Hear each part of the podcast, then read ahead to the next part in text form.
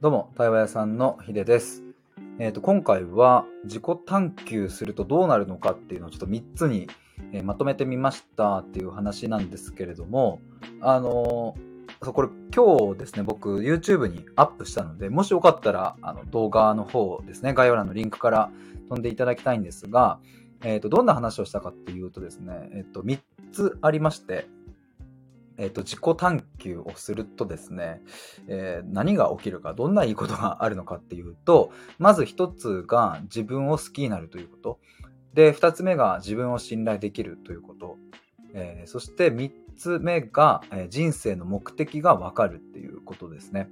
まあ、現時点で、今日の僕が思うことっていうので、えっ、ー、と、YouTube の動画を撮ったんですけれども、まあ、もしかしたらね、これからまとめていく中で、えー、これはまた4つになったり5つになったり、言葉が変わったりするとは思いますが、まあ、ただ言ってることはそんなに大筋変わんないんじゃないかなと思います。